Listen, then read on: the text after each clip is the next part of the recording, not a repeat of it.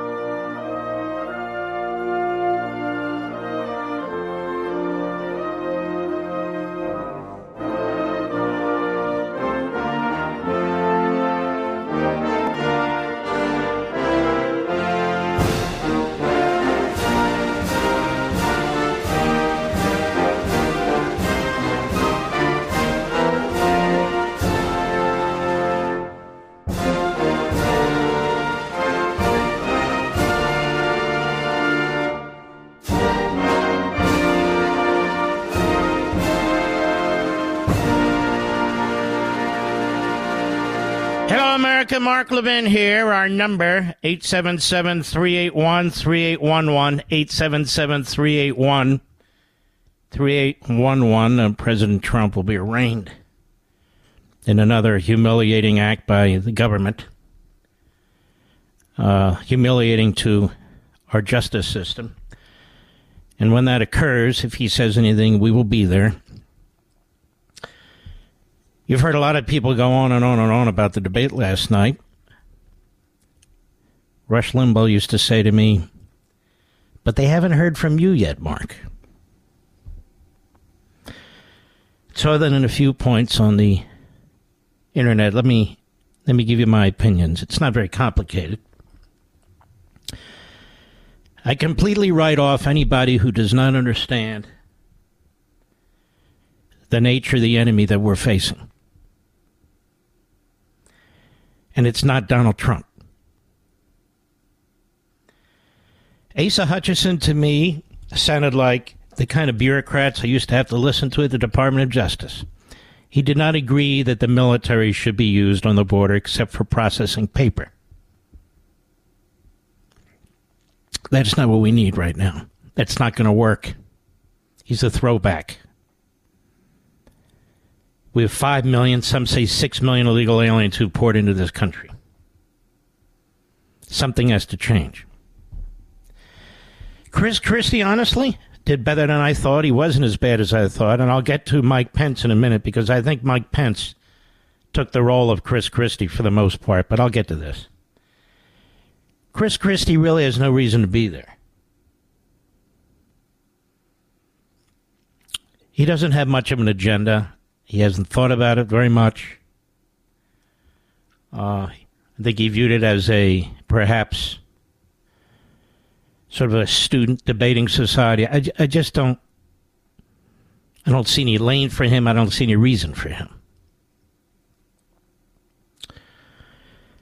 Uh, the governor of Burgum from uh, North Dakota seems like a perfectly fine man. I think he'd be a great Secretary of Energy, maybe Secretary of Commerce. Uh, I do like his federalism approach for the most part. But again, I'm not sure why he's there. That's three out of the out of the eight. Now let's get to the tough part. Start with Nikki Haley. I think she presented herself very well. But something huge was missing massively huge. Whether you like her or not, or agree with her or not. Almost didn't talk about her eight year record at all as governor. She mentioned school choice, I think. I didn't hear anything else. She attacked the spending at the federal level. What did she do with spending at the state level? Did taxes go up? Did spending go up? I have no idea. Nor do I have the interest to even Google it and look it up. But she certainly wasn't running on her eight year record at all. Which tells me it was milk toast. Because if she had a great record as governor, she would have talked about it. At least a little more than she did, which was almost not at all. But I don't know exactly what she brings to the table in terms of a presidential run. I, I do understand that she's a woman. She reminded us of that repeatedly.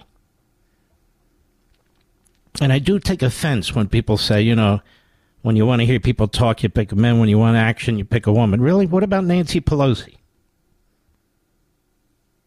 Last time I checked, and I've never checked, but checked at least reportedly, she's a woman. Kamala Harris is a woman. The governor of Michigan is a woman. So these bromides, these stereotypes, I'm just not into it. In the least, she's not Margaret Thatcher. If that's the impression she wants to leave. So that's my comment on that. Then we have. So that's what, four of the eight, Mr. Producer? Something like that. I want to move to. Uh, we had Tim Scott. Extremely likable, very decent, very nice guy. I got to believe he's running for vice president. He didn't say anything he hasn't said before here and elsewhere, which is okay. But it's really kind of hard to run for president as a senator when you're one of 100. And what do you do? You say, I sponsored this legislation or I voted for that and so forth and so on. That's great. But when you take the measure of the man, he's a good man. He's a good man. I actually think he'd be a very effective president. But I don't know for sure. That leaves us with three. Mike Pence, to me, last night looked like a lunatic. He was loud, he was obnoxious, he went over his time repeatedly, was absolutely disrespectful. I think he did a better Chris Christie than Chris Christie did Chris Christie. It's a man I've known for decades. I've never seen anything like this. And then I don't agree with the question. We're all supposed to pay homage to Mike Pence as the president of the Senate. Did he do the right thing or not? Oh, yeah, yeah, I think so. Oh, yeah, yeah. Then there's Christie. We have to all agree he did the right thing. And then we have uh, Pence himself patting himself on the head, on the back, taking bows, kissing his own ass, and all the rest. It's amazing to me. Not one person on that stage. Well, they all didn't have a chance, quite frankly. Raise your hand. Who needs to go to the restroom? I do agree that was ridiculous, but still, I thought the moderators were terrific under the circumstances, particularly those who kept interrupting, especially Pence. And by the way, afterwards, Pence whines that he doesn't get enough time, that the major subjects weren't discussed. I mean, he was the subject of like 10 minutes of it. I saw a side of him that I feel really is uh, repugnant. The other thing, he kept taking credit for things that Trump had done. You know, in the Trump Pence administration, you know what a vice president does? Nothing.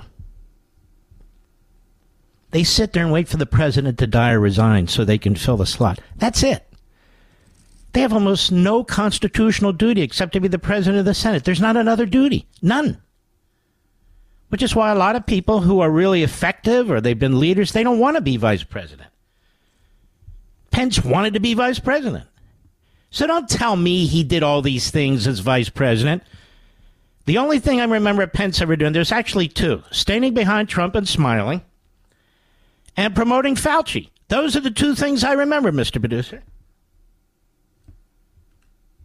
But he was utterly obnoxious.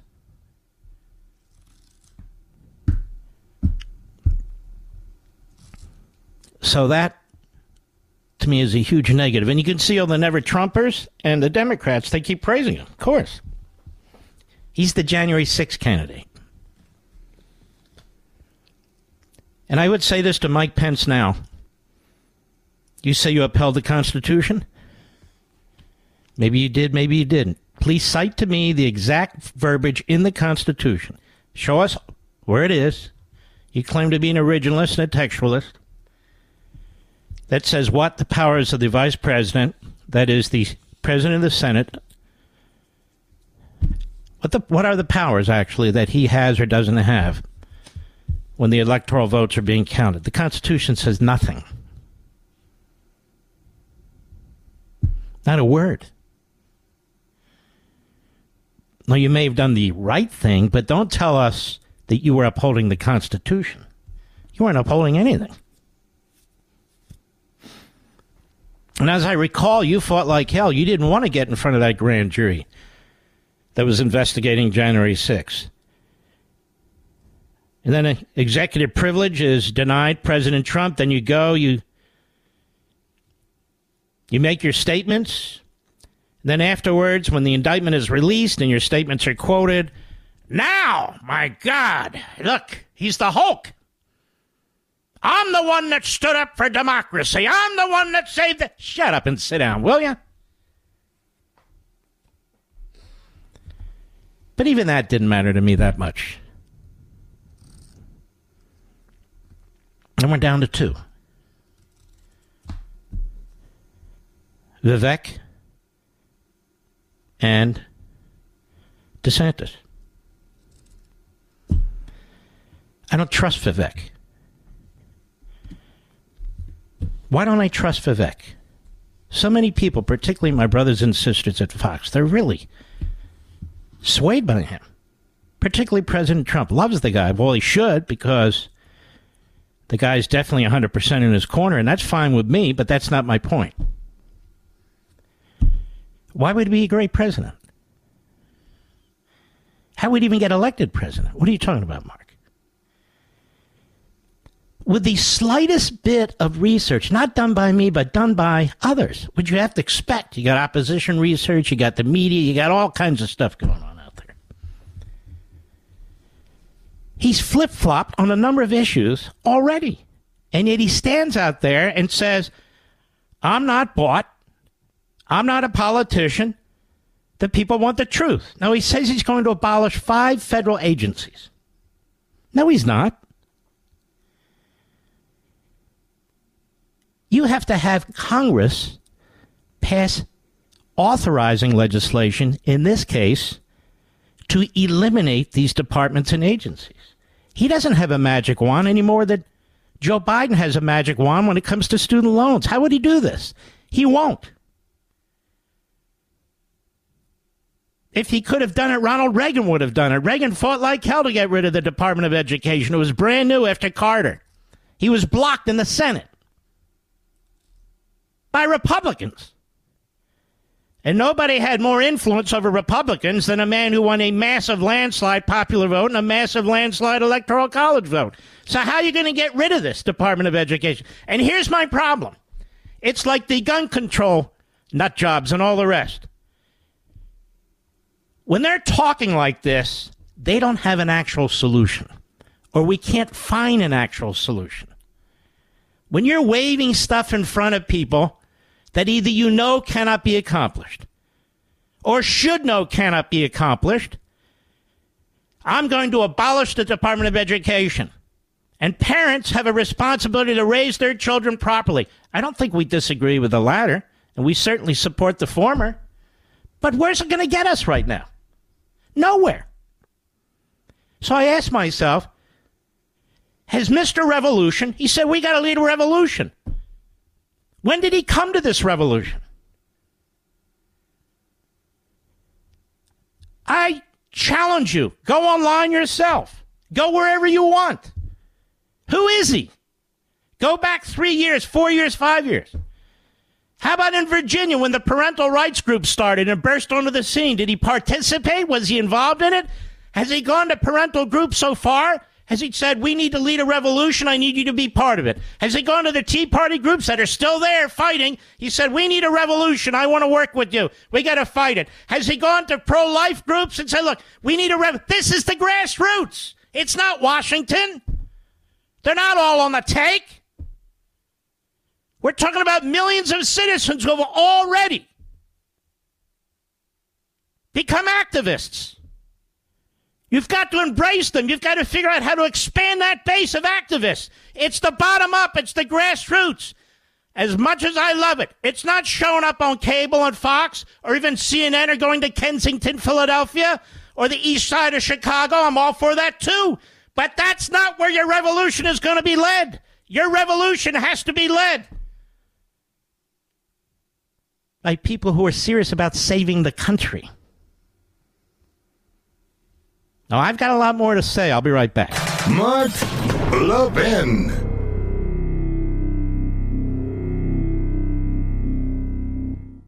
You know what helps me sleep well at night? Physical gold. I'm concerned about what the Biden administration is doing, and I've decided to learn more about gold IRAs to help me diversify. Did you know you can buy gold for your IRA or 401k? Gold can't be tracked like digital currency. No one has to know what you're buying, and there's no way to print more. My best resource for gold IRAs is Augusta Precious Metals. Their track record is no less than phenomenal. Learn why thousands of Americans are getting gold IRAs as part of their retirement portfolios and you need to contact Augusta Precious Metals and get their free guide. I'm serious. Text Levin to 68592. Again, text L E V I N to 68592. Levin to 68592 or go to AugustaPreciousMetals.com. That's AugustaPreciousMetals.com. Text date and message rates may apply. Performance varies. Consult your financial professionals before making investment decisions and get risk disclosures at AugustaPreciousMetals.com.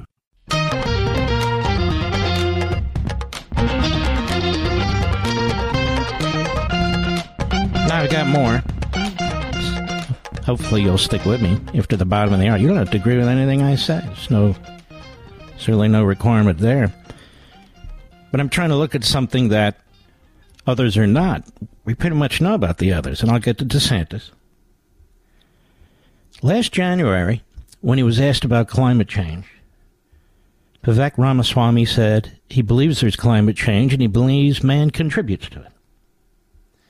That's not what he said on the stage last night. He made the most forward statement that it doesn't exist. Now, I notice that some of those who would have challenged him didn't actually have time because they were running out of time. Folks, this so called climate change is the biggest ruse pushed by the Democrat Party, the globalists, and permanent governments, that is, the bureaucracy in every society in the UN. It destroys the individual, it destroys capitalism, it destroys our sovereignty, it destroys representative government, it destroys our lifestyle. It is the vessel through which this Marxist revolution, not solely, but significantly is being poured. And he's going to lead a revolution? What kind of revolution? If you don't even acknowledge what you said five months ago, giving aid and comfort to their revolution, exactly what kind of revolution is this going to look like? I'm just curious. I'm curious. But I've got more to say. I'll be right back.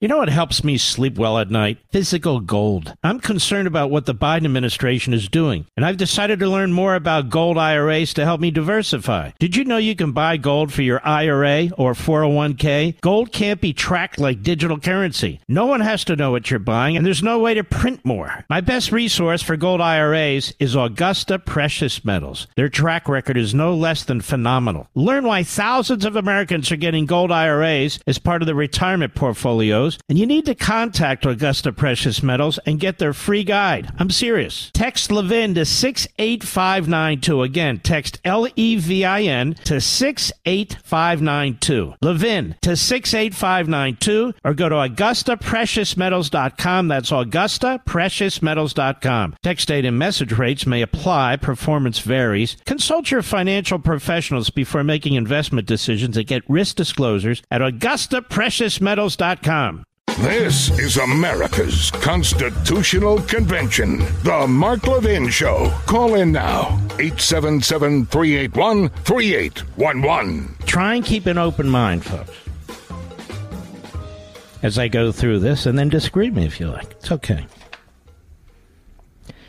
But Vivek is the toughest to unravel because he's a blank slate, or at least was. Tell me, let me ask you this. Just be honest with yourselves. 9 11. Who was responsible for 9 11? Al Qaeda, right? With the backing of Saudi Arabia, right? So why would you even entertain conspiracy theories involving our own government? That's lunacy.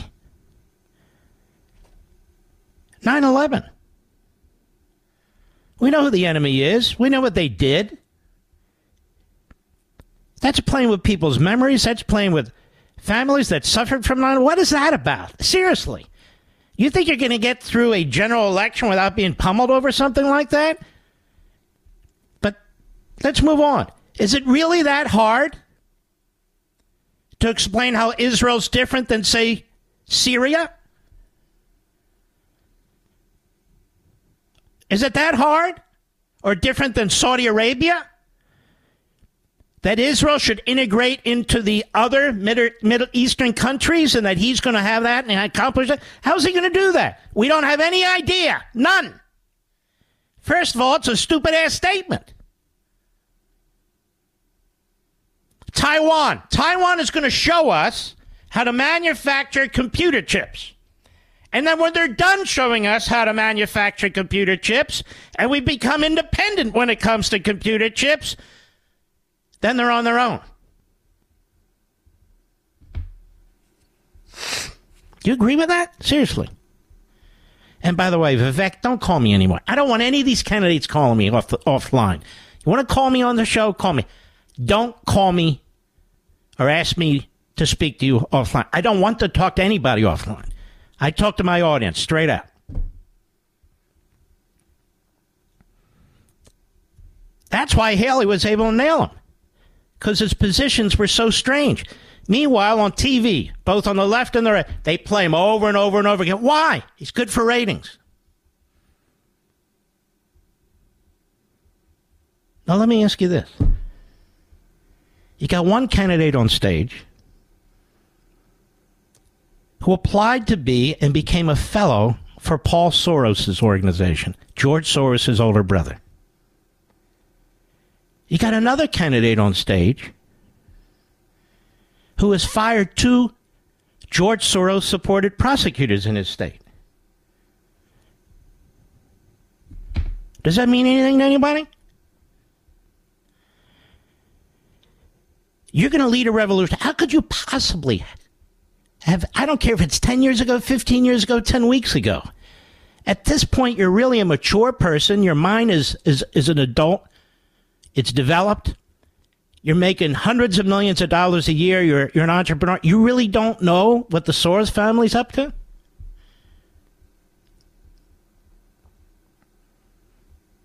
And one question he didn't get why did you pay somebody to broom things off your Wikipedia page? I mean, have any of the others? I doubt they'd even get away for it. But here's my point to you, seriously, and I don't want to move on to DeSantis. You're 38 years old. You've made almost $700 million. And that is a great thing. You've had to build business alliances, so surely you understand as a nation we have to have allies, right? You didn't build all that on your own. You probably had to have some banks, investors, partners. But when it comes to Israel and Taiwan and countries like that? You take a different position? I'm also sick of this line, sick of it. And by the way, too many of them use it. That I want to spend our money on our border, not Ukraine's border. Ladies and gentlemen, I remember when we used to be able to protect our border and fight the Nazis and fight the Japanese and fight the uh, the uh, fascists in Italy. I remember all that. No, I wasn't there. Read about it. I remember that we as a nation were able to secure our border and give aid and support to our allies. I remember that. Don't you remember that? So let me get this straight. Let me get this straight. If we support an ally, whether it's Ukraine or anybody else, I guess, We can't build the Southern Wall? Is that what these pseudo conservatives are actually saying? So we can piss away a trillion dollars in debt every single year, but we can't come up with $25 billion to secure our border because of support we give to other countries that are fighting wars that we may have to fight if they weren't fighting them? Are you kidding me? And by the way, I do reject the kind of John McCain, Marco Rubio, Lindsey Graham interventionist mentality. The Reagan doctrine is a doctrine that Donald Trump is used to. It's the Reagan doctrine. It's the most prudential and successful foreign policy doctrine in American history. Now to DeSantis. Wasn't very flashy, was he? He wasn't very flashy.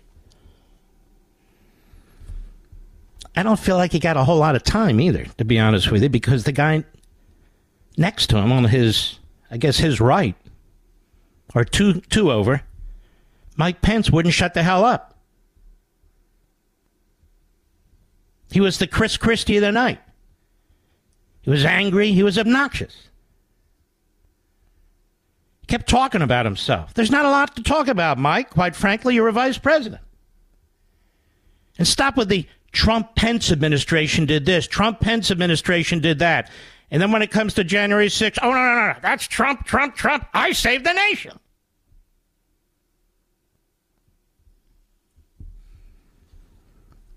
Honestly, making a damn fool out of himself.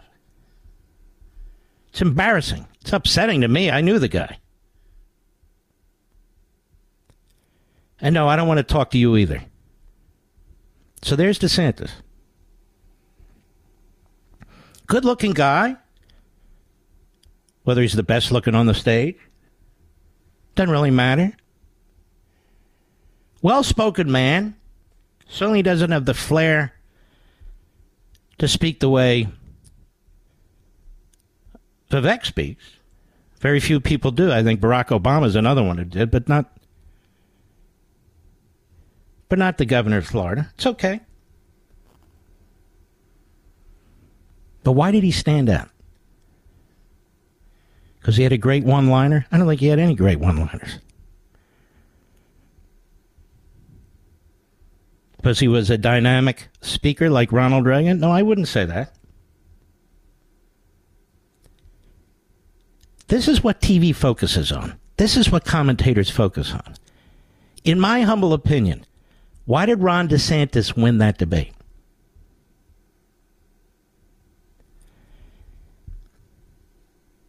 He was respectful. He was decent. He came across to me like a Ohioan, like the blue collar gentleman he says he is and how he was raised. But even more, why? That's not enough, right? because the man has already led a revolution. He doesn't talk about the revolution he's going to lead. More than anybody on the stage, he talked about what he did in Florida. Florida is the freest, one of the most populous, one of the most vigorous states on the face of the earth. When he got there, it wasn't that way. He completely changed the political dynamics of that state. Where candidates, including Trump, were worried if they could win by a percent, a tenth of a percent, maybe 2%. Now the Democrats write it off.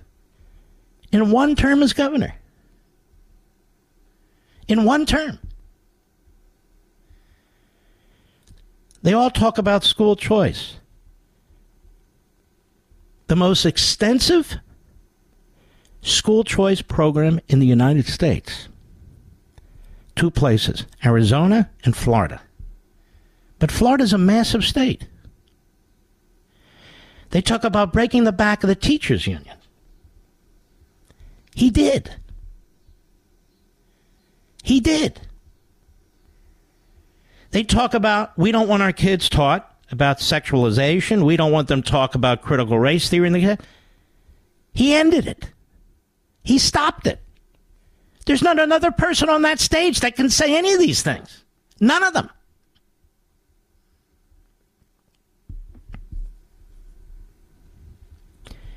We talk about the corporatists and wokeism and what they're doing to our country.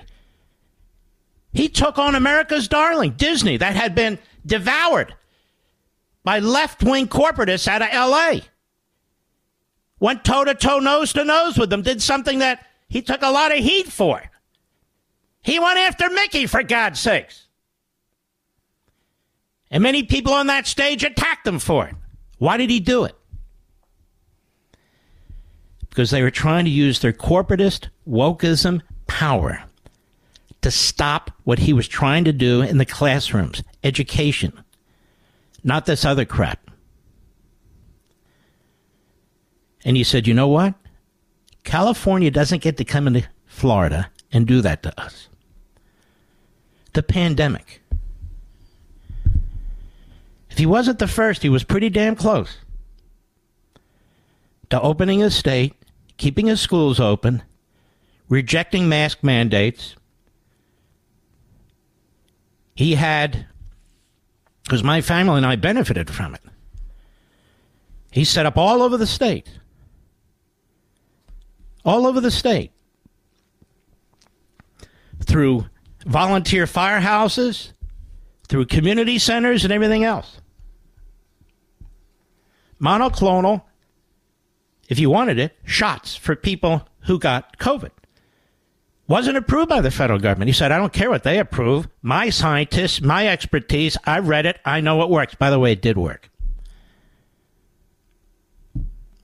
He looked at the science. He said, the only people right now who should be getting vaccines are people with terrible morbidities and the very elderly. And so he prioritized it. He didn't do what the governors of New York did and the rest. These blue state governors and some of these red state governors, you saw real Marxism and fascism. Going after churches and synagogues and mosques, literally tracking license plates for people parked in these mega churches so they could arrest them. None of that happened in Florida. He passed an entire Bill of Rights for parents in Florida. He invited police from other states to come to Florida. He would give them a bonus. He said, law and order. They passed very tough laws. They saw what was happening all over the country cities burning. So he put maximum penalties in there, sentences in there. Not one major city in Florida burned. Not one.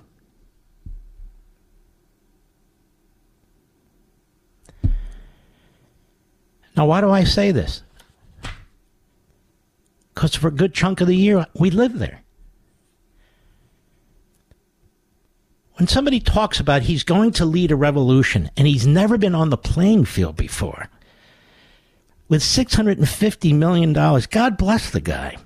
He's not really invested in grassroots efforts or anything like that. The only thing we see is the Soros connect this. A complete blank slate, if not worse. But he can talk, man. And then you look at a guy who doesn't have the gift of gab, and you hear the commentators have about four weeks of experience themselves, and they say, you know, this other guy connects. This guy doesn't connect. Not one of them lives in Florida. Not one of them. Because when you live there, you know he connects. He won the debate last night because when he says he's going to do something, the evidence is he'll do it. He's not a BSer. He will muscle his way through the system and he will beat the system. I'll be right back. Mark Levin.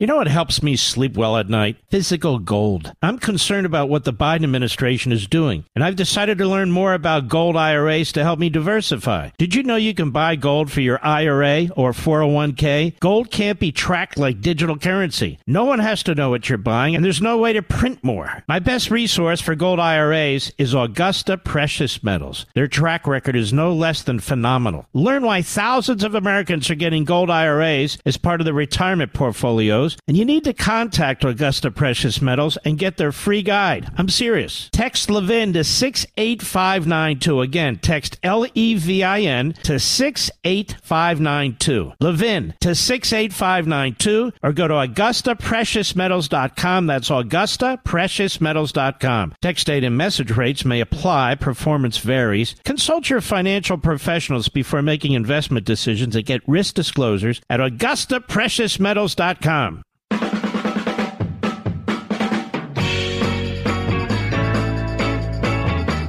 By the way, uh, after the top of the hour, I want to get into some of these issues where the Democrats are now crying foul. Now, by the Democrats, I mean the Democrats dressed up as journalists on the usual corrupt Democrat Party Pravda platforms. We never said we believe in abortion on demand. Oh, yes, they did. In fact, they voted for it. All of this is in my new book, The Democrat Party Hates America, in that section. I hear people talking about these things that are in the book. I'm just starting to wonder if we shouldn't have sent out pre publication copies, to be perfectly honest with you. But that's the way these things are done, I guess. And when you read it, you'll see exactly what I'm talking about. Um, but I will prove to you that they did exactly that. So when you hit them where it hurts, course, they have to resort to lying, and their media have to resort to lying. That doesn't mean you don't hit them where it hurts. You hit them where it hurts. And I'll prove to you that that's exactly what they did. Right after Roe v. Wade was overturned, they said that we're going to codify Roe v. Wade, and then what they did is they codified abortion on demand, the elimination of parental notification, and the elimination of every single state regulation of abortion. It's in their bill, but we'll get into that in a minute, and it's in the book page 206, page 207. I've anticipated everything they will say, and I've explained everything they've already done. And I don't just mean in our lifetime. It's not the usual list that people spit out either. There are things in there you never heard of before.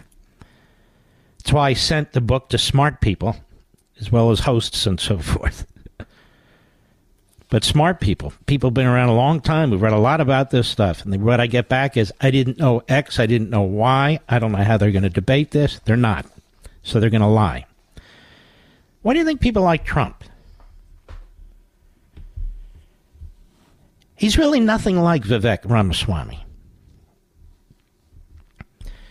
He went out there and worked for pro life groups and Tea Party groups a couple of years before he decided to run. He would even call me and speak to me now and then, which is fine. I don't care if they do or they don't, but he wanted to understand. He wanted to know. And he was no flash in the pan, as you could tell. And look at his substantive accomplishments. And I think that's why a lot of people like him, too. I'll be back. This segment of the podcast is exclusively sponsored by Pure Talk. Pure Talk offers great coverage and can save your family money on your wireless bill every single month. Go to puretalk.com to find the plan that's right for you. Thank you again for listening, and thank you so much for this sponsorship, Pure Talk. He's here. He's here. Now, broadcasting from, from the underground command post, deep in the bowels of a hidden bunker, somewhere under the brick and steel of a nondescript building, we've once again made contact with our leader, Mark Levin. Hello, America. Mark Levin here. Our number, 877-381-3811. 877-381-3811. Now, the it's it's just such a spectacle. It's so so disgraceful. President Trump has now landed in Georgia. Uh, this is all Democrat Party. That's what they're doing. The DA there is a hack. I'm very happy that the Judiciary Committee in the House, under Jim Jordan, is going to be trying to investigate whether or not the feds had any role in this. You may recall, those of you who are faithful listeners to the program, I told you that I felt, I think I said it on TV, that in fact there was um, this Fani Willis and Jack Smith working together because, actually, I said it here and elsewhere, because when Fani Willis was confronted by a real reporter and asked if she had been working with the people in Washington, D.C., you know, the Smith crowd, she said, I'm not going to discuss my investigation. She didn't say yes, she didn't say no, but she showed enough angle to tell us she had because all she had to do is say no. But she said, I'm not going to discuss my investigation. So apparently, as part of her investigation, she did speak to them. She's a leftist. She's backed by leftist organizations. Even more, her father was a very active and violent member of the Black Panthers back in the day, as they say. This is her mentality. And she's a prosecutor. Can you imagine? And of course, Atlanta, like so many of our big cities and metropolitan areas, is a kill zone. It's enormously dangerous. And so the mere fact that she's able to file charges, use the law against the law, force President Trump to go through this. The sheriff was very excited when when it was announced a few weeks ago they're going to get a mugshot from him and and these so-called news people keep saying over and over again that this is a moment that this mugshot will go down in history. Um, what kind of moment is it exactly?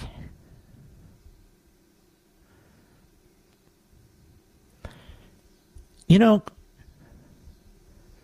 the problem is this it's not any of the charges, which are absurd on their face. Not any of the investigations investigating political activity, criminalizing political activity. It's what all of this has done to the nation, what the Democrat Party is doing to our country. They are destroying it. Absolutely destroying it. You know they already hate the Constitution. Their professors tell us this. Their guests on MSNBC and CNN tell us this. Joy Reid tells us this. Al Sharpton tells us this. Radical leftists. Elie Mystal tells us this. These so called historians that claim to stand up for the Constitution, they tell us that. The riots of 2020, what were the riots of 2020 about? Were they about systemic racism? Well, that was just the latest nomenclature they give to trying to destroy America on the left. A whole summer, there was a revolution that was happening. It's still going on, but it's much more passive now, meaning more effective. More effective. As it keeps seeping into our corporations, seeping into our government, seeping into, well, our law. I've said this before, and it needs to be said again with what's going on this evening. And this is where Asa Hutchinson really is a propagandist for the left. He's too stupid to know it.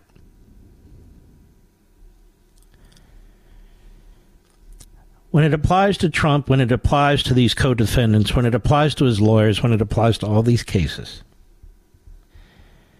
and when it applies to hundreds and hundreds of the people on January 6th, this is what I will call and have called a Potemkin judicial system. It's a fake, it's a phony. It's a fraud. That's what it is. You have a judge, but they're not impartial. You have a prosecutor who is a card carrying member of the Democrat Party. Have a grand jury in cities that voted overwhelmingly against the man that they're indicting. You'll have juries that come out of the same jury pool, same pool of citizens, that is. You have the abuse of laws, that is, stretching laws so the laws actually fail to mean what was intended when the legislatures passed them or when Congress passed them. You have laws applied that are so ambiguous that they can dust them off and bring them against anybody. All they need is the judge to say okay and the jury say guilty. No virtue. Nothing. And what the never Trumpers need to understand, what Pence needs to understand, what Christie, all of them, or should understand is that's what we're objecting to.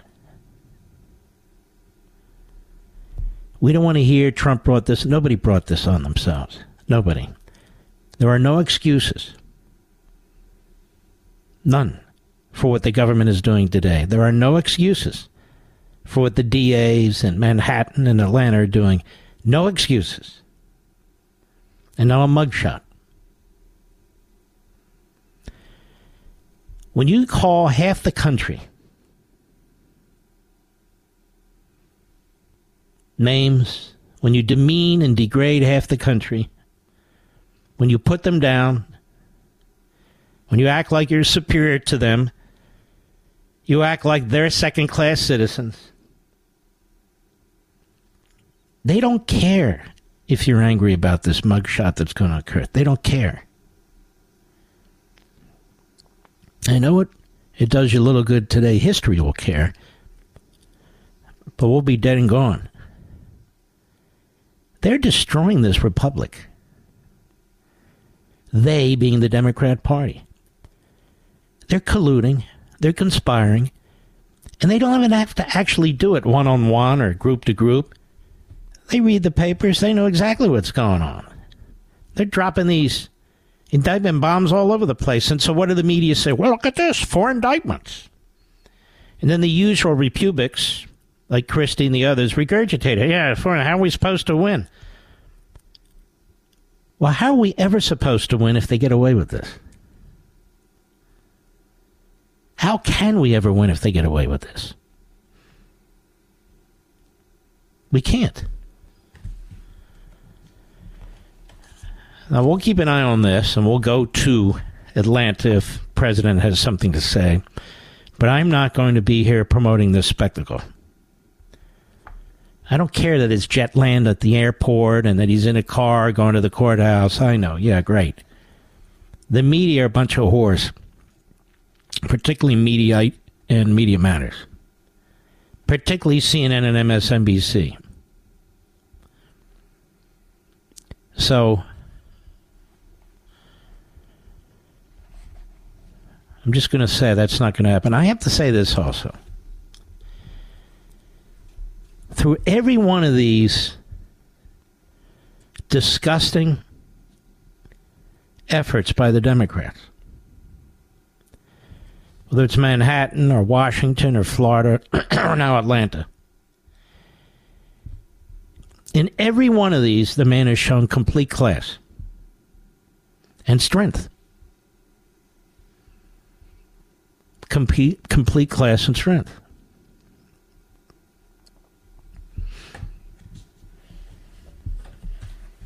I'll be right back. Mark Levin.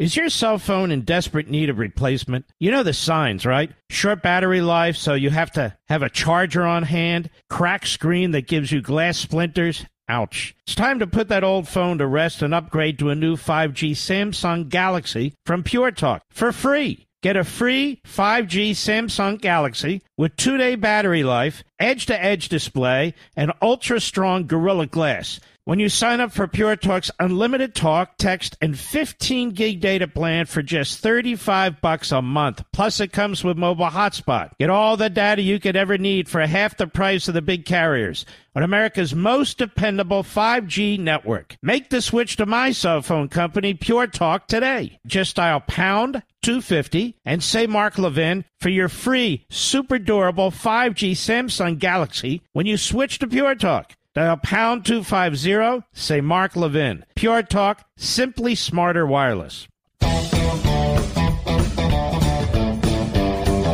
Trump's leading in the polls in a huge way for several reasons. People did like his presidency, and they did like what he did. He's enormously charismatic. So he has not only what Vivek has, but he actually has substance, a record. Trump came in as an outsider businessman, but he didn't come in as a blank slate. But even more,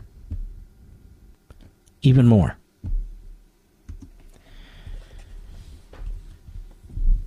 People understand. Forget about the Democrats, the never Trumpers. Regular Americans who love this country. They understand that what's being done now cannot be accepted, cannot be tolerated. And the only way to civilly push back is at the ballot box, unless the whole thing blows up. And people keep saying, well, he only gets stronger and stronger because a growing number of patriotic Americans can't stand this. They cannot stand what's taking place.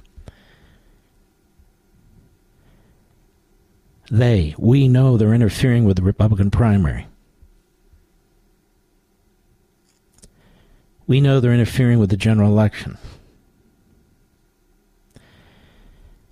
We remember what's taken place over the years, how they targeted him wrongly, whether it's impeachment or prosecution or investigation. We know what they've said about him has been a lie from day one Russia or whatever it is. Whatever it is. He's a dictator. We're looking at a dictator right now, and this guy Biden, that's for sure. We're just not buying this, and we're repulsed by it. And they keep rubbing our noses in it, like tonight with a mugshot. That's why his poll numbers keep going up. That's why people booed Chris Christie and Asa Hutchinson.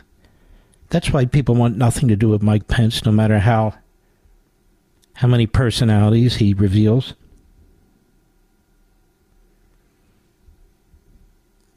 And that's why other candidates, good candidates, are having a tough time getting traction. A lot of people are saying, look, I have to do what I have to do to fight this. And I don't have a lot of ways to fight it. I cannot allow these people to win. Meaning on the left, meaning the phony prosecutor's arrest. I cannot allow them to dictate to me through the processes that they have set on fire here the destruction of our campaign system, our voting system, our legal and constitutional system as they keep piling up indictments, keep trying to increase humiliations. I am not going to tolerate or accept Stalin's America, Mao's America. I'm not going to do it. I'm just not going to put up with it. Now, there are people like Vivek who play into this. I got it. I got it. I got it. He's not Trump. He's just not. All right, we'll keep an eye on this. I want to talk about abortion. I want to talk about what the Democrats are saying about abortion. We've been talking about here a long time, even before the five. Wouldn't you imagine that? I'm talking here a long time about how Republicans need to make the case more about the Democrats. They don't support a woman's right to choose, they support killing babies. And you know you're over the target when they when they freak out over that, but that's where they are.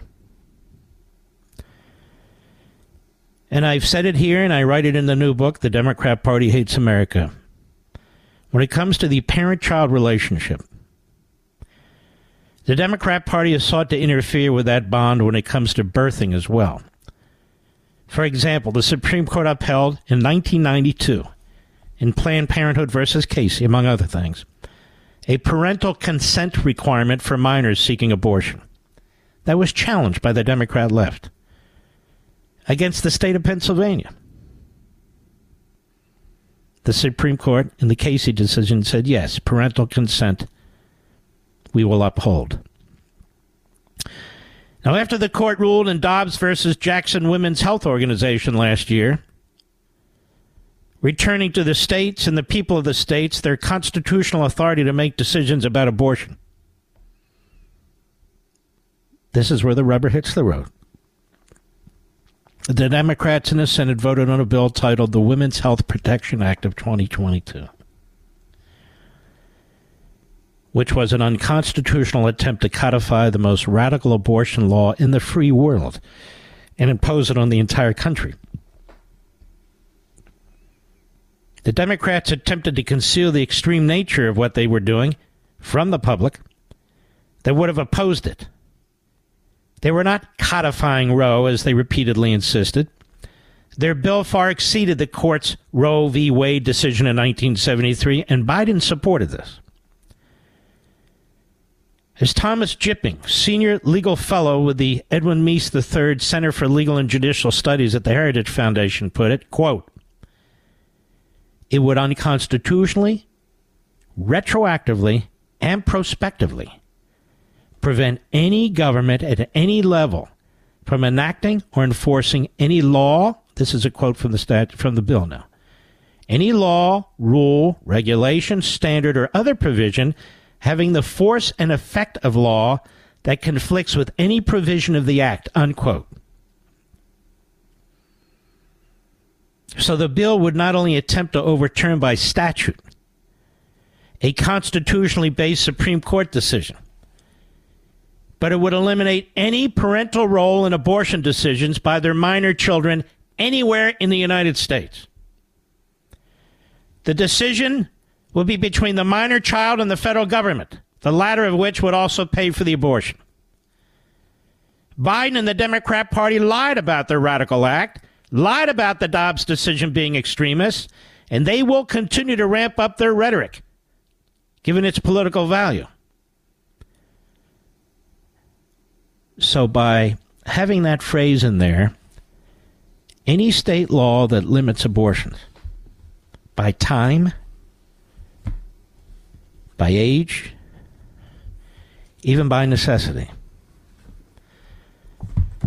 would be eliminated under the Supremacy Clause as the Democrats wanted to pass a law that allowed abortion at any time, any place, anywhere. Got it? I'll be right back.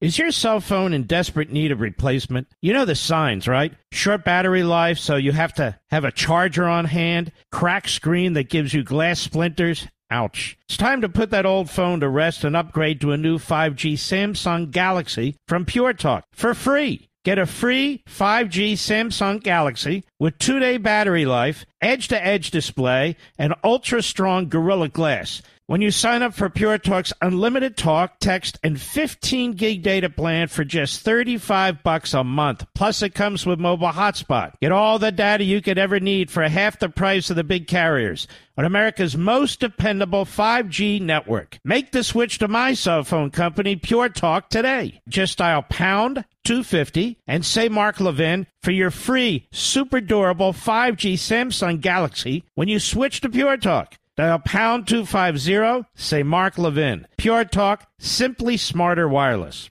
Mark Levin, making conservatism great again. Dial in now, 877 381 3811. Hello, America. We are back. It is still America, isn't it? I think so. All right. Let's play a little bit of this. Could be very interesting, I think. Here's Mike Pence to Vivek Ramaswamy. Cut four, Mr. Producer. Go. I mean, Vivek, you recently said uh, a president can't do everything. Well, I got news for you, Vivek. I've been in the hallway. I've been in the West Wing. A president of the United Uh, States. Mike, you were not president. You're vice president. Uh, you've been in the hallway. You've been here and there. Uh, so what? Joe Biden's been bumbling around in the hallway, too. Go ahead. Every crisis facing America, I will put our nation back on the path to growth and prosperity and restore fiscal responsibility, just as I did in Congress and as governor. Mr. Vice President. And when I was vice president. But Yeah, I mean, we if I hold on. respond Yeah, that, since I was, since you I were was named earlier. invoked. I'm going to give Vivek first. We'll get to both of them. Yeah, this isn't that complicated, guys. Unlock American energy, drill, frack, burn coal, embrace nuclear. Put people back to work by no longer paying them more to stay at home. Reform the U.S. Fed, stabilize the U.S. dollar, and go to war. The only war that I will declare as U.S. president will be the war on the federal administrative Now, state. that makes me very nervous. What if we're attacked by communist China? I mean, this is what I mean. Some of these statements are just silly. And the communist Chinese hear stuff like that. I mean, if you want to be an isolationist, great, all the rest of it. At least know how to talk about it that doesn't provoke the enemy. It was very interesting to me that these two kept going at it, that Pence had a decision that he was going to spend most of the time going after Vivek. And really, that way, uh, Governor DeSantis could kind of be above it all. Which he mostly was. Go ahead. the source of those toxic regulations acting like a wet blanket on the economy. So I'm not sure I exactly understood Mike Pence's comment, but I'll let you all parse that out. For me, it's pretty simple. That's something a U.S. president can do with focus, and I'll deliver on Well, it. Well, let me explain it to you. Let me explain it to you, Vivek, uh, if I can. I'll go slower this time. See, I don't You know, think I- he gets points by talking like that. I think the people who like Mike Pence, many of whom have been evangelical Christians, and so they don't like that attitude. I mean, as tough as I am on the radio, he's not. He's not a radio host. He started as a radio. That that is sort of out of character. So he's being advised by lumpheads like Marc Short and other. Go on aggressive, be this, be that, pat yourself. I think he did a lot of damage to himself. I don't. I think he can go on the same shows on the networks now as Chris Christie and so forth. But go ahead. Struggle with the reading Look, comprehension. I was You're uh, right I was that. a House conservative leader before it was cool. I actually pushed the Deficit Reduction Act. That was the last time we actually reduced the national debt in the United Deficit States. Reduction Act. Mike, you were a backbencher.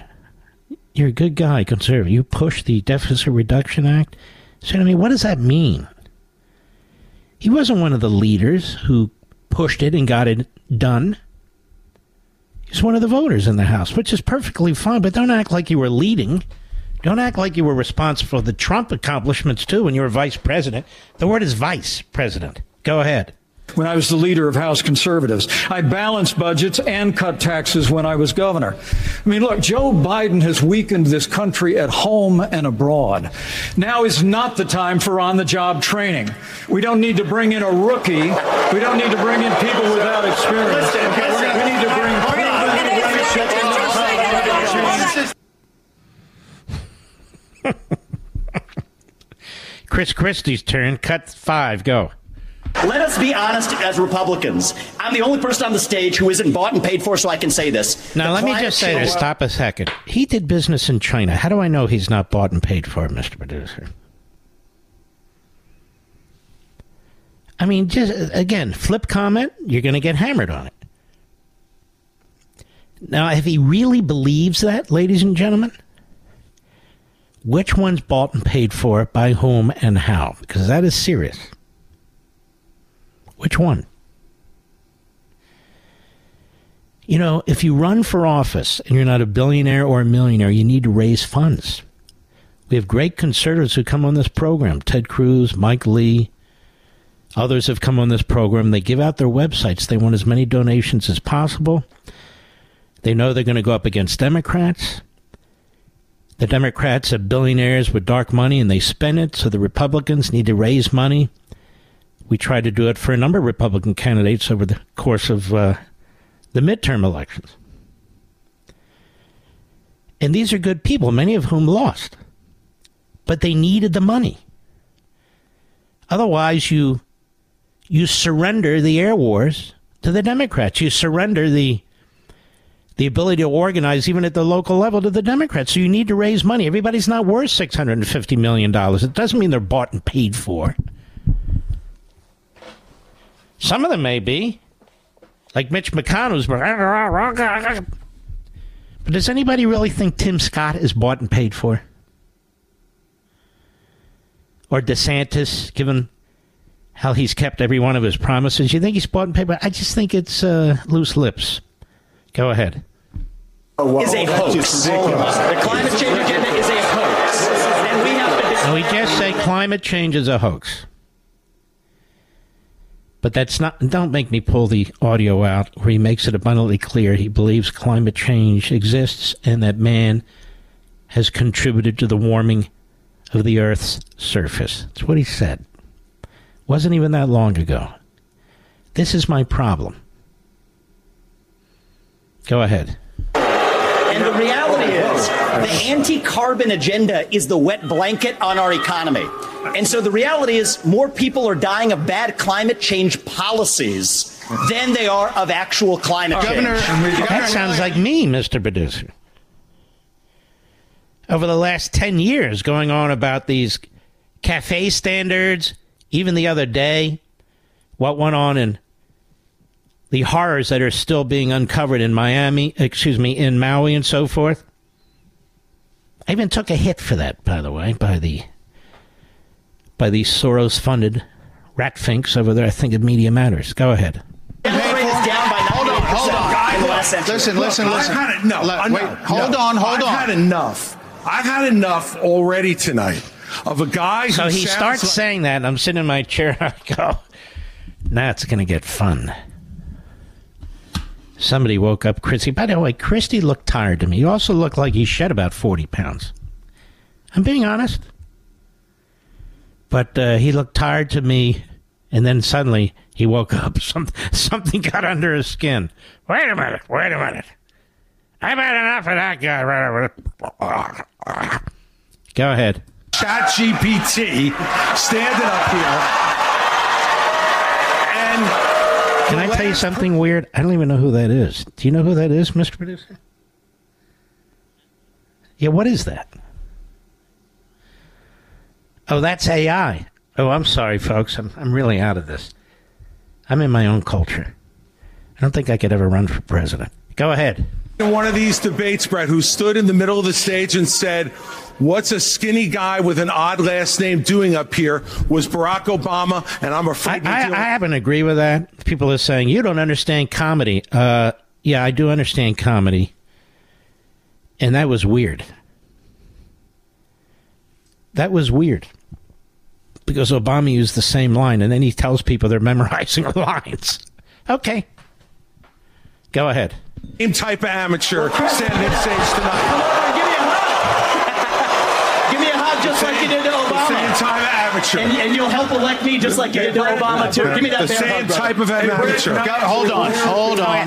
Governor Haley, would you like to respond? Deserves. Are you so, bought Brett, and paid what I would like to say is the fact that I think this is exactly why Margaret Thatcher said, if you want something said, ask a man. If you want something done, ask a woman. Right. So if you want President Trump impeached, ask a woman. That would be Nancy Pelosi. You know, my wife hates this kind of woman talk.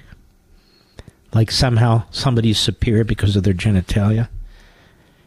I mean, Nikki, with all due respect, you can't have it both ways. You can't play the superior woman card and then play the card that we should all be treated equally, sports and everything else. I'm just saying. Now, honestly, if there were a Margaret Thatcher up there, That'd be my lady. No question about it. But we've yet to see that. Go ahead. That's it? Already? Wait a minute. Second time around, I'm still enjoying this. But Vivek, you know, he uh, he was pretty good. Back and forth, back and forth. I just don't trust him. No offense. I'll be right back. Mark Levin.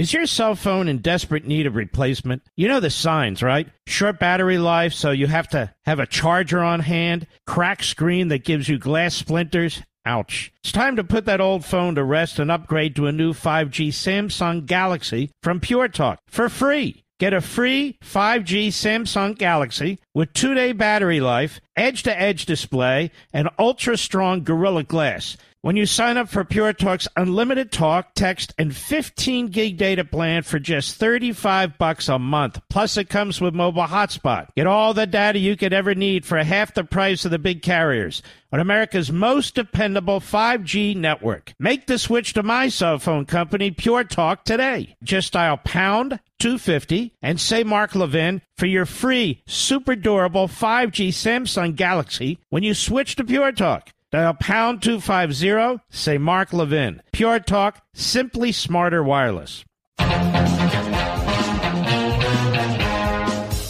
Mike Pence and Vivek. Mark, why do you keep doing that? Because Pence took up most of the oxygen while he's running around whining. Wasn't enough time. We didn't discuss the major issues. No, everyone was. Mike, you did the right thing. On, oh, Mike, Mike, you saved the Republic. Oh, Mike, Mike. No, you didn't. You didn't save anything. Cut 15, go. Well, Mike, why don't you say this? Join me yeah. in making a commitment that on day one you would pardon Donald Trump. I'm the only candidate on the stage who had the courage to actually say it. that is how we move our nation forward. I don't know and why turn the page forward. That That's exactly Trump right. will be convicted of these crimes. You should make right, be let's able stop to make a minute. You don't have to be convicted to be pardoned. I thought he took an oath to uphold the Constitution, Mr. Medusa. You can be pardoned even before you're indicted.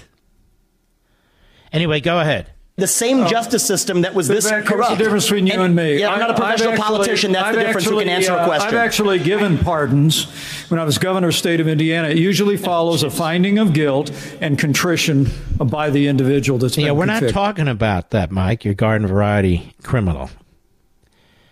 We're talking about the effort to take out a former president, the leading Republican nominee, by somebody who may get elected president right now who's not the leading Republican nominee, but a Republican. It's a simple question. And he's 100% right about it, Vivek is. You won't answer it because you don't want to do it. And you don't have the guts to say it. Just say it. That you won't. It's okay. It's okay. At least Christie, you know, he says what he thinks, buffoonish as it is, nonetheless. Go ahead. So, well, look, we'll, if I'm president of the United States, we'll give fair consideration to any pardon request. But oh, if ah, I'm Oh, that's nice. That's nice. We'll give fair consideration. Go ahead.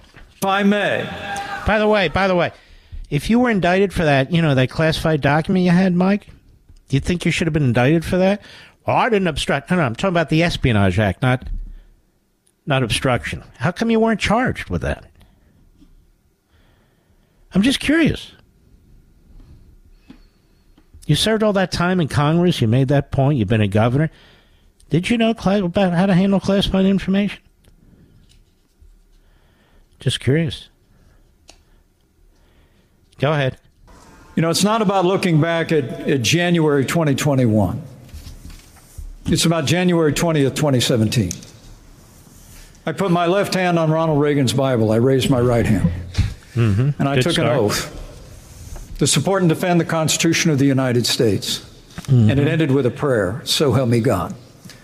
It was a promise that I made to the American people, but I also made it, it made it to my Heavenly Father. Every day for four years, I sought to keep that oath. All right, that's enough. He sought to keep his oath. Prayed to God? Then why didn't he just stroll into that grand jury rather than fight it? If he believes everything he's saying today, why pretend that it's an immunities clause issue? Other than to try and give the impression that you were fighting it, because it's obvious now that you weren't seriously fighting it. An oath to uphold the Constitution of the United States. Constitution allows the pardoning of a individual, whether they've been indicted or convicted or neither. Gerald Ford pardoned Richard Nixon. He wasn't indicted, he wasn't convicted of anything.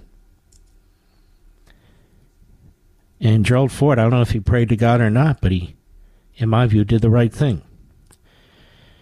President Trump is leaving the the Georgia jail. It's the only update we have. There are pictures of it, which means they took his shot. They will soon release it so that all the networks can keep showing you a picture of President Trump taken by the sheriff's office in Fulton County, Georgia. And that picture while phonies keep saying this is something that'll go down in history, let me just say this. There's no question about that. That will be an indelible mark on this repu- republic as long as this republic survives. In today's digital age, where cyber threats loom larger than ever, safeguarding your personal information is paramount. So why is Congress considering a law that could put your credit card data at greater risk of being hacked and exposed to foreign networks? This Durbin Marshall credit card bill could jeopardize your financial data, make it more susceptible to cyber intrusions. It's a controversial bill that proposes a shift in billions of dollars worth of consumer transactions to payment networks that lack the robust security measures consumers rely on. Who could possibly want that? Well, the answer woke corporate megastores seeking to inflate their multi billion dollar profit margins. The Durbin Marshall credit card bill will undermine our safe and convenient payment systems and endanger your data security. It's time to take a stand. Visit electronicpaymentscoalition.org. Make your voice heard. Tell your senators to oppose the radical Durbin Marshall credit card bill, paid for by the Electronic Payments Coalition. He's here. He's here now, broadcasting from, from the underground command post, deep in the bowels of a hidden bunker, somewhere under the brick and steel of a nondescript building, we've once again made contact with our leader, Mark Levin. Hello, America. Mark Levin here. Our number, 877 Anyway, uh, I want to remind you a couple of great book signings coming up. Not many. Uh, in New Jersey, Ridgewood, New Jersey, Ridgewood. We love that town. Saturday, September 23rd, 10 a.m. at Bookends, Ridgewood, New Jersey.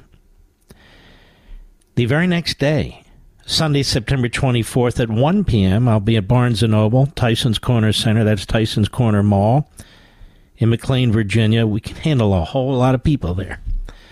So I hope you'll come. I always say hello. Some of you I've met before. Look forward to meeting you again. The Reagan Library is all sold out. All they have there left now is uh, a guaranteed position in, in line for the book signing there. We have a fabulous time there, too, and that's it. So if you want to join us, we'd be happy to see you.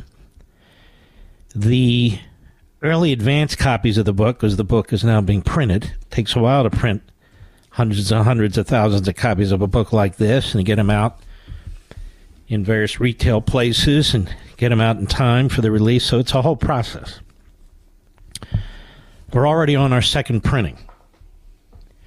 So that should give you an idea how this is going.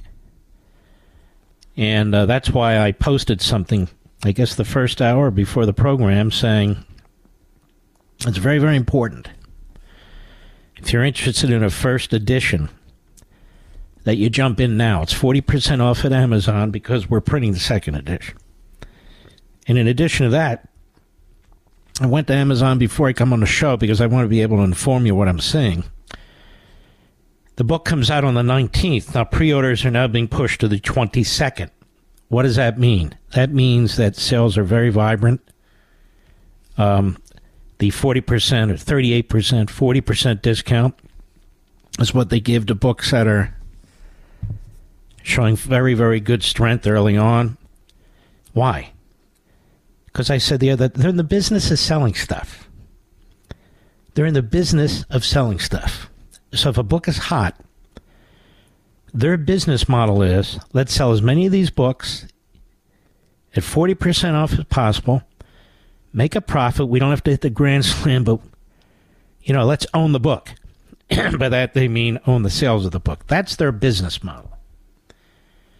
So that benefits us, mostly you. So, given the 40% off, given the first edition is still available, given that pre orders are relatively brisk, uh, which is why the publisher, un- unbeknownst to me, but I was told today we're getting into a second printing, you may want to get going on this if you're going to go at all. And I will be on a number of very, very good programs, some of the major podcasts. Charlie Kirk, Megyn Kelly. I haven't talked to Megyn Kelly. It's got to be since Rush Limbaugh's wedding. That's got to be 10 to 13 years ago, unless unless I'm wrong. Unless there was another conversation. That's all I remember. Hannity's going to do a full hour. Um, I can't remember everything. So there's going to be a significant push before and during the release. Why? Because I want this book to be in as many hands as possible. And what you're going to find out if you watch any of these interviews or listen to any of these interviews, you're going to hear some real substance and real information about what's been taking place and who's responsible for it. So, uh, anyway, I want to encourage you to do that. I also want to thank all the great retail stores out there that really are very excited about this book, despite the title. The Democrat Party hates America. Let's be honest. Corporations hate us. It's amazing. We're the only ones that defend them, or at least used to defend them. So, Barnes and Noble, Books a Million, Costco, even Target now, they relented. So that's good. So we thank them. Walmart's ordered a ton. Um, oh, going down the line, I can't remember everybody, Mr. Producer. But also the independent bookstores. And I'll tell you something. My wife and I, we went to uh, Key West last December. I love it down there. Love it, love it, love it. Anyway, um, and there were like three independent bookstores, maybe two, I forget. Not Barnes, no, independent bookstores, little bookstores. and we decided to to make to have some fun, Mr. Producer. How many of those those two those two independent bookstores? How many of my books did they have?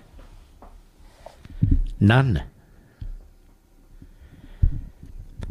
That's why when you have an independent bookstore like Bookends in Ridgewood, New Jersey, that plays it right down the line, they're in the business. They're in the book business, not in the ideology business. Now, that said, they're good friends of ours and they're always very supportive, so I think I know where they're coming down, if you get my drift. Wink, wink. But that said, they really believe in reading free speech. These are the, the owners of the store. It's very hard to make money now in a bookstore. It just is, particularly an independent bookstore. But those independent bookstores that really are not much more than left wing retail shops, they're the ones that fail. Because you're not really in a book business. One of the things we've kept an eye on over the I guess it's good Lord, almost two decades now with these books, is the New York Times bestseller list. They always cheat conservatives. They cheated Gutfeld.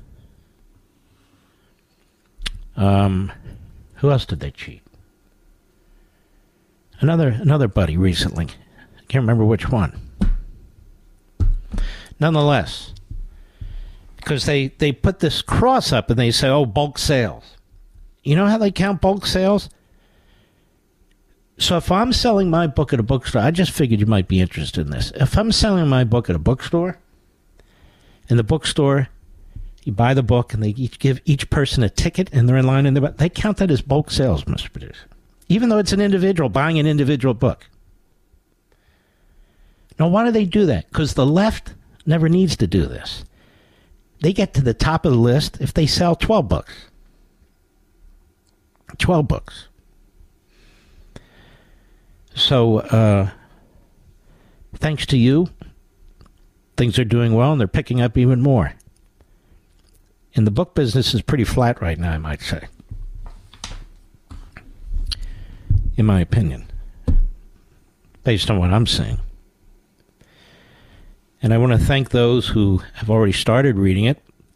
Some relatively prominent people whose names you would know and and who very much like it. I'll tell you. At least three of them have gotten back to me that I can remember.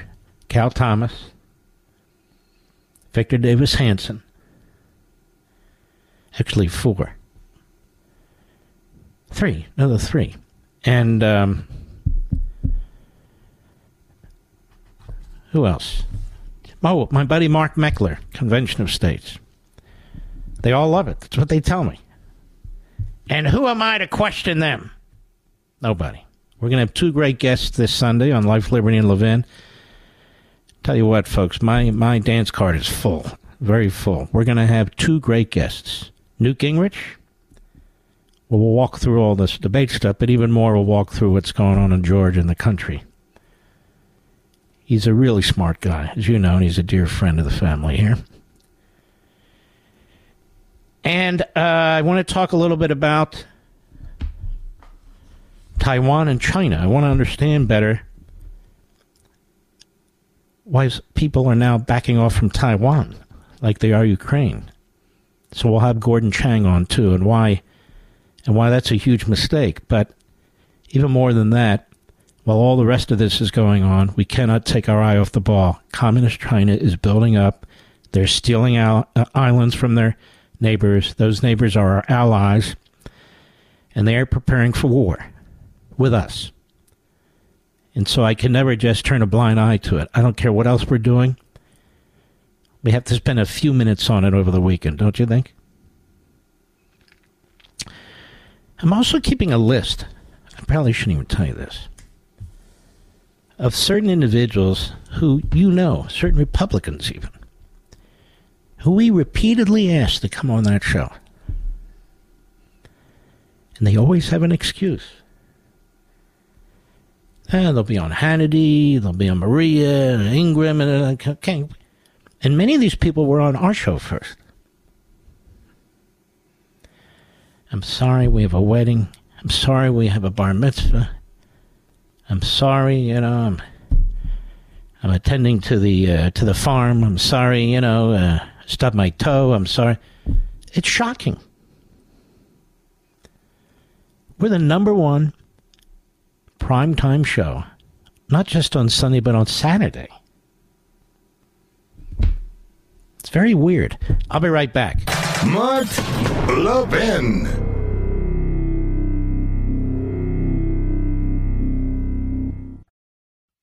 This episode is brought to you by Shopify. Whether you're selling a little or a lot, Shopify helps you do your thing, however you cha-ching. From the launch your online shop stage all the way to the we just hit a million orders stage. No matter what stage you're in, Shopify's there to help you grow. Sign up for a $1 per month trial period at shopify.com slash special offer, all lowercase. That's shopify.com slash special offer.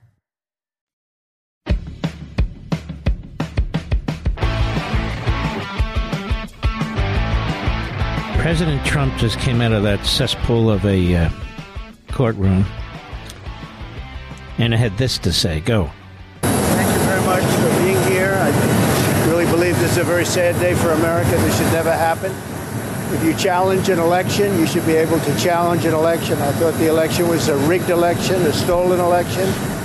And I should have every right to do that. As you know, you have many people that you've been watching over the years do the same thing, whether it's Hillary Clinton or Stacey Abrams or many others. When you uh, have that great freedom to challenge, you have to be able to, otherwise, you're going to have very dishonest elections. What has taken place here is a travesty of justice. We did nothing wrong. I did nothing wrong. And everybody knows it. I've never had such support and that goes with the other ones too. What they're doing is election interference. They're trying to interfere with an election. There's never been anything like it in our country before.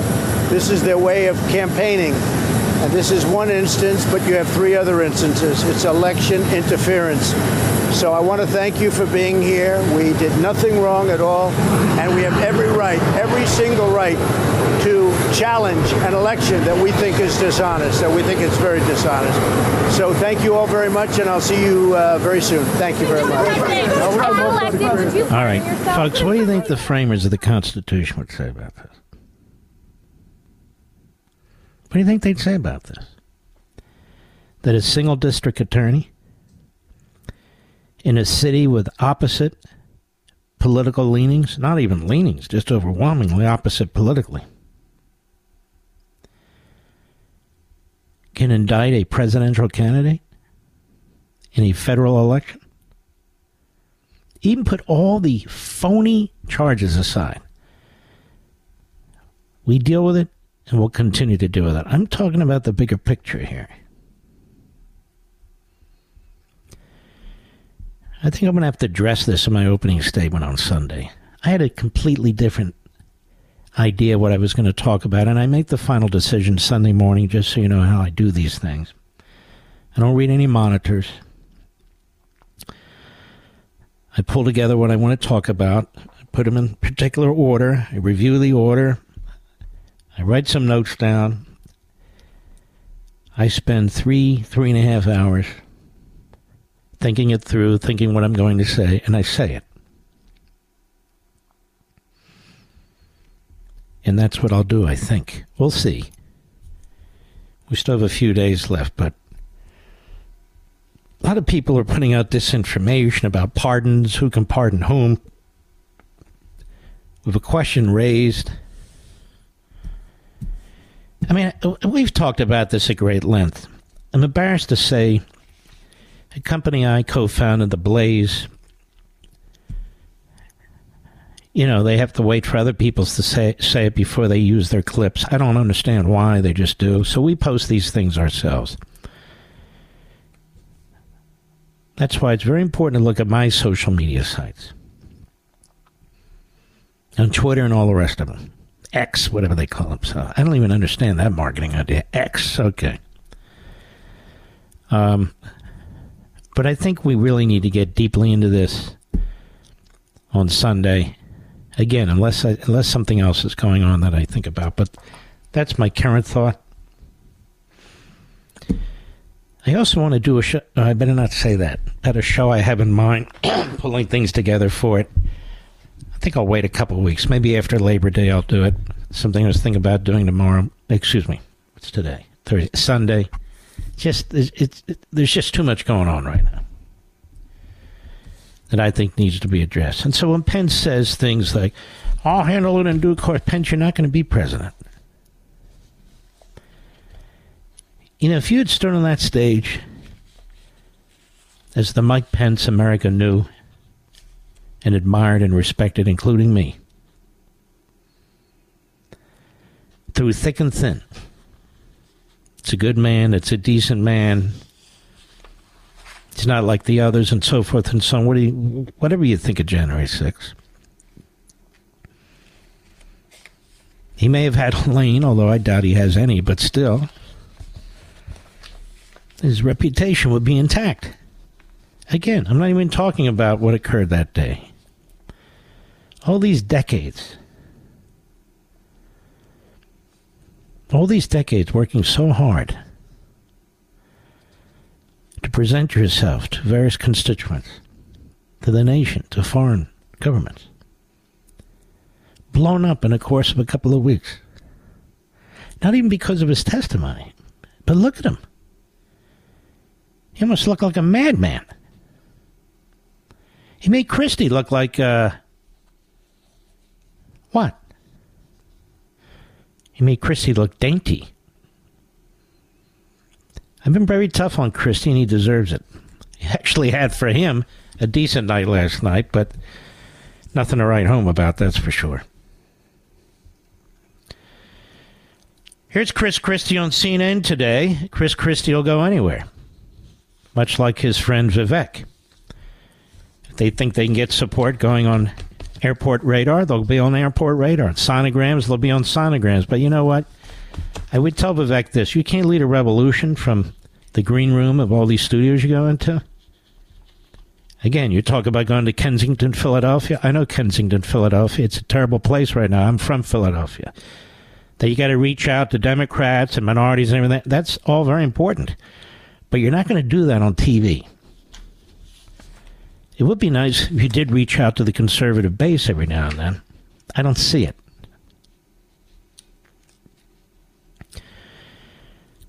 So Chris Christie's on CNN today. I don't have enough time to play right now. But he says the national polls are silly. Why are they silly to Chris Christie? Because he's he's doing well, and I put that in quotation marks in one place, New Hampshire. Because he like spends uh, if he's not at ABC, CBS, NBC, CNN, Cavuto, wherever. If he's not on those shows or on those networks, he's in New Hampshire. So he says, yeah, the rest of the country doesn't matter. New Hampshire, look at New Hampshire, look at New Hampshire. And he's got his boy Sununu there, you know. I'll be right back. Mark Levin, the thunder on the right. Call in now, 877 381 3811. We be back, America. All right, let's go to Paul in uh, Fort Lauderdale, XM Satellite. Go right ahead, Paul. Hello, Mark. Uh, I love your show. I listen every night. Thanks for taking my call. Uh, I Thank hate you. the debate. You're welcome. I and thank you. I hate the debate format. I, I think it's performative art. Mm-hmm. Uh, it's useless to learn, understand, and judge the candidates. What I think they should do is, Mm-hmm. in advance, give them 20 written questions and post the responses publicly. Uh, additionally, what I think they should right, do. let me tell you why I disagree with that. Because then they can have their consultants and their advisors and everybody else help them form, and their lawyers maybe for all I know, help them formulate answers. So I don't really like that.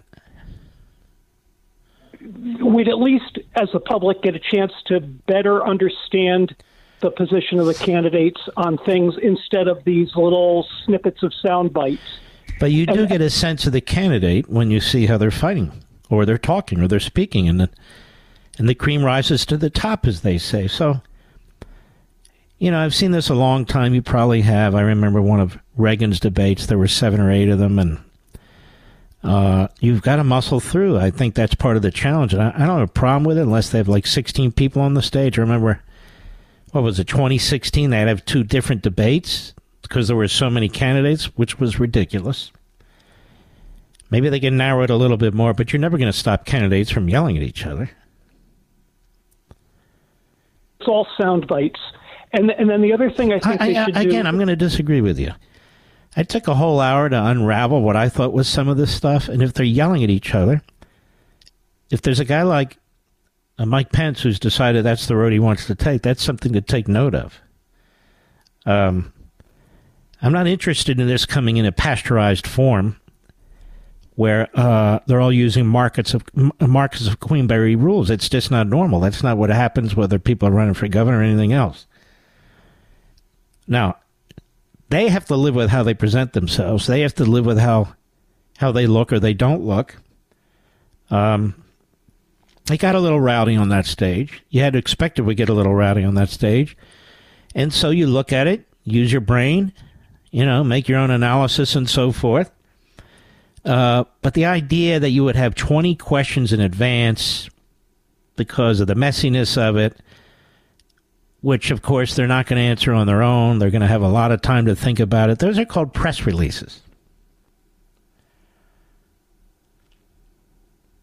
You're still there?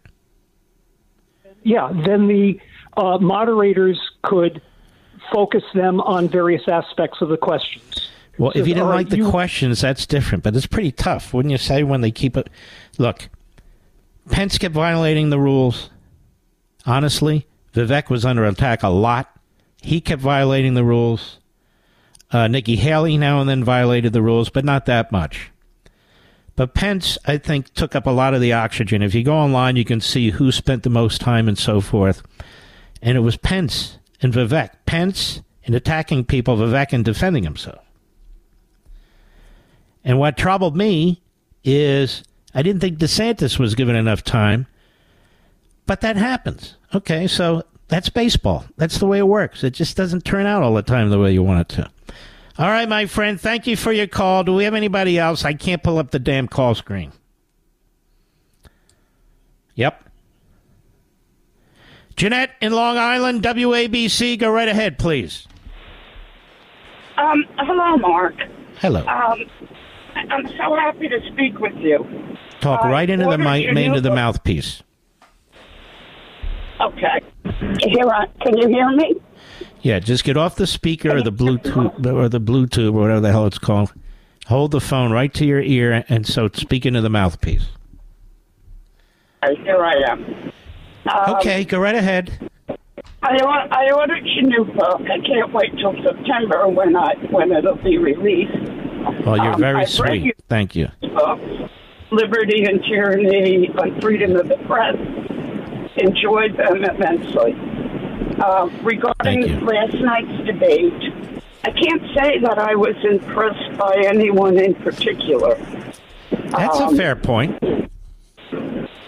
I thought, uh, I don't know, I kind of liked uh, Nikki Haley, although I don't think she has a chance. Um, Mike Well, let me ask you a question. Let's assume she did have a chance.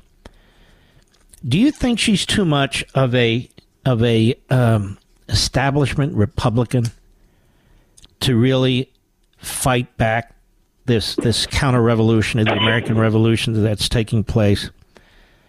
Do you get that sense? I don't look. I I think she's a very nice lady. She's got a wonderful background. I don't know a whole lot about her background because in terms of her experience as governor, because you didn't say very much. But that said, that's what you're looking for. What was it about Nikki Haley?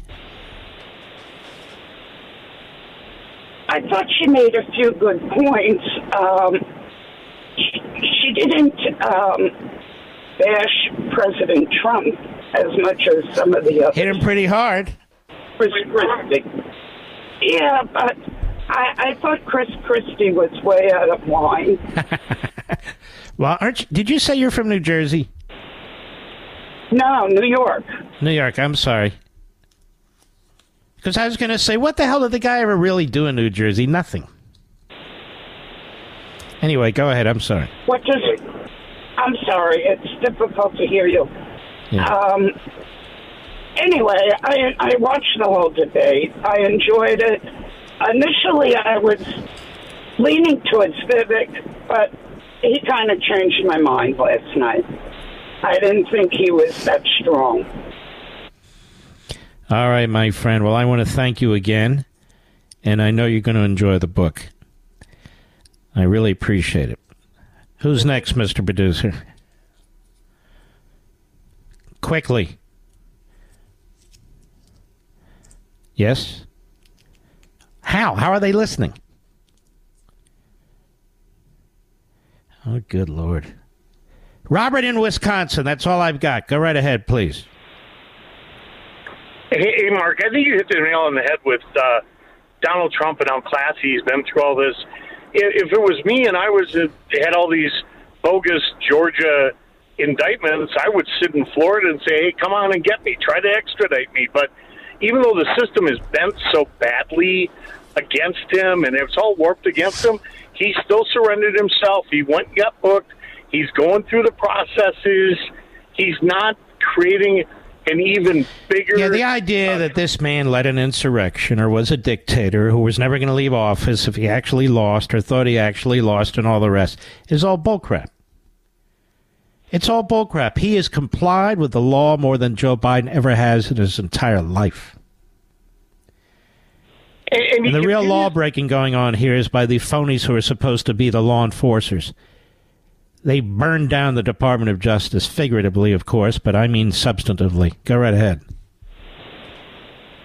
and and he's creating a scenario where he's probably going to lose and have to go and appeal, and he's subjecting himself to a ton of headaches and financial and all. But he's willingly it because that's the There's nowhere to go, though, with and all due respect. He can't just stay in Florida.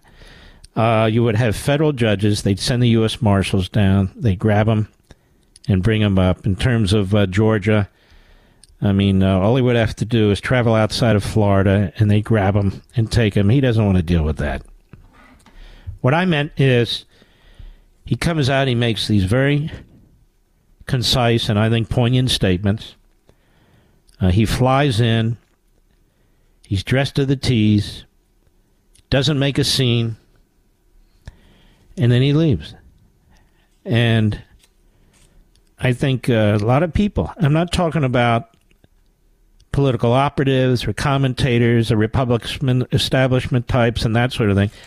But the average person looks at this, I think, and they say, wait a minute. This is so wrong.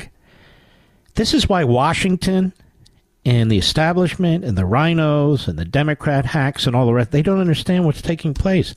I'm telling you what's taking place, people. Not you, those people. We don't like this being done to our country. And this is the way we can fight it. There's no other way. At least now. And so you keep telling us you're going to keep pounding this guy into the dirt so we don't have him as a candidate. And we keep telling you, you keep doing that. You're destroying our country. You're destroying the system. You're interfering with the election. And so then another percent or two watch this and say, no. Look, I might not like Nikki Haley or Ernie Grabatsky or whoever the hell else is out there, but I don't like them so much that I'm going to sit quietly and watch this. And so I think some of the people shift. I think that's what's going on. What do you think? I agree, and I also think that it takes that whole line of no one is above the law and takes it out of play because he's complying with the law. First of all, first of all, it's out of play, okay? Democrats are above the law if they're in Washington, and Republicans are below the law. Let's just be honest. Whether or not he conducts himself this way or that way, Um, I mean, you look at Hillary Clinton, Bill Clinton, you look at all their staff, all the crap that they were involved in, you look at the Bidens, the tens of millions, one of the phony deals was already exposed, and on and on and on. I'm not going to continue to repeat myself as other hosts do. I'm just telling you that's where we are.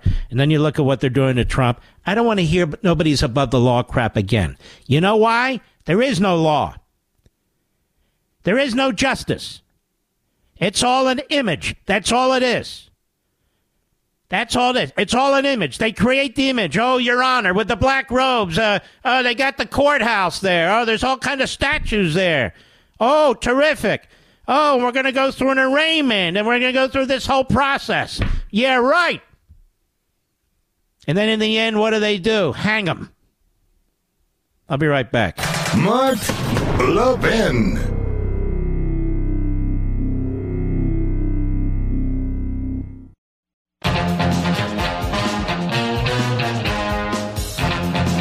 I said it, but I want to make sure. I thought uh, Bret and Martha were terrific. I laughed at the UFO question. But you have to understand they have a whole brain trust. They're making suggestions, and the network's been covering it and so forth. Uh, so, you know, it's a little levity. I had no problem with that. Let's go to David, Nashville, Tennessee. Beautiful place. The great WWTN. Go. Hey, Mark. Uh, big fan of yours, man, and appreciate everything you do for us and for the country. Um, that debate last night to me was a mess. Uh, y- You know, really, in my heart, the only Well, who who was the who did you find to be the biggest mess, and who did you find the biggest non-mess? for me, Pence was man. I, I you know, he was a total just- turnoff, wasn't he? Yeah, he just sounded more of what has got this country in the mess that it's in, and I'm not necessarily talking from one one group or the other. It, he is status quo. Um, to Well, me, who, who, who did you think did the best? Quickly, Well, honestly, if I had to pick between two, uh, I mean, it it would be DeSantis and Scott. Uh, to me, those two, I, I kind of look at everybody else on that stage as, hey, you know what? Yes, they're politicians, but to me, some of them are mired so deep, I don't think they could ever come out and do the job that needs to be done. I feel like those two, DeSantis has proven it, and I feel like Scott will stand up and do the right thing too. Scott Scott is a good man. I agree with you. He's kind of in the lane that Pence used to be in terms of uh, the decency and so forth, but Scott's got that lane now, and people like that. All right, my brother, thank you. Walter, Leesburg, Virginia, the great WMAL. Quickly, please, go. Great, Mark. Thanks for taking my call. Yes, I took care of and listening what like what you said earlier about the debate critique, and I agree with it. But there is one factor that I am honestly astonished no one is bringing up. In 2024, there are 23 Democrat Senate seats up for grabs, and I believe only 10 Republican. That You're means right. we could theoretically capture a 60 vote majority in the Senate.